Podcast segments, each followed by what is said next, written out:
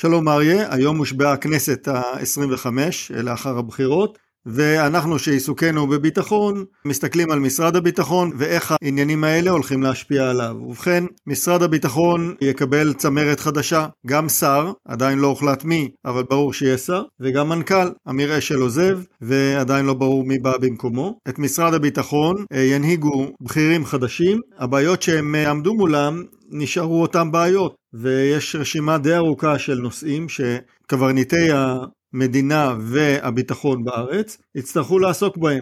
כל נושא איראן, אנחנו מכירים את הנושא הזה כבר עשרות שנים, בנימין נתניהו עסק בזה רבות, הייתה דעה טובה, הייתה דעה שלילית לגבי העיסוקים שלו, אבל הבעיה האיראנית הולכת ומתפתחת. יש לנו בעיות בשטחים, בהן יצטרכו לעסוק, והבעיות האלה, עם האנשים שיחזיקו בהגה, בהחלט יכולות להחריף, אם התגובות יהיו כפי שהן נשמעות בתקשורת. מבחינת צה"ל, אה, יש מספר נושאים שיצטרכו לטפל בהם. נושא הים, המשך השקעה בפיתוח זרוע הים, יש הרבה דברים לעשות שם.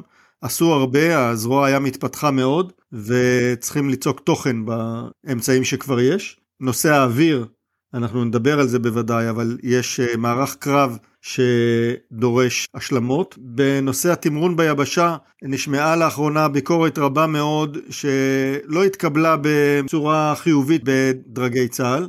את הביקורת הזאת הוביל בעיקר אה, האלוף בריק, אבל לא רק הוא. ביקורת על מערך המילואים, מערך הימ"חים, וביקורת על יכולת התמרון של אה, מערך היבשה. יצטרכו לטפל בנושא הזה. אין ברירה, מכיוון שאנחנו נצטרך לתמרן במלחמה העתידית. אה, בהקשר זה גם חיל הטילים ש...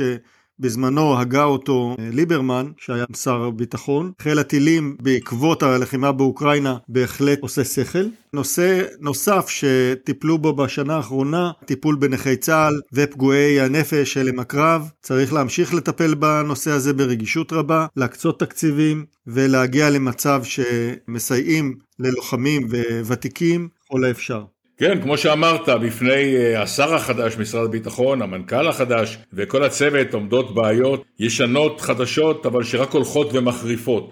כמו שאמרת, יש את הבעיה של איראן, איראן ממשיכה לרוץ לפצצה, העולם מתברבר, האמריקאים, האירופאים מבלבלים את השכל לכולם ולעצמם, בינתיים הצנטריפוגות עובדות, לאיראן תהיה פצצה, לא עושים שום דבר, גם אנחנו לא עושים שום דבר, מאיימים ולא עושים שום דבר, איימו בממשלה הקודמת, בזאת שלפני, היום קשה מאוד לעשות כי הם מחופרים עמוק באדמה. גדר ההפרדה, צריכים להשלים אותה כדי שלא יהיה מעבר של מחבלים שיבצעו פה פיגועים. התמרון היבשתי, אני מקבל את כל הביקורת של האלוף במילואים בריק, מתייחסים אליו לא יפה, הביקורת שלו מדויקת בין העיניים, גם לימ"חים, גם לתמרון הקרקעי. ההצטיידות, שבוע שעבר הגיעו לישראל עוד שלושה מטוסי F-35, ישראל רכשה 50, אבל במקביל חיל האוויר זקוק גם למטוסי F-15 שהם המשאיות הכבדות שיכולות להביא אה, חימוש כבד למדינות רחוקות. שוב עולה הנושא של המטוס הממריא הנחית, ה-V-22,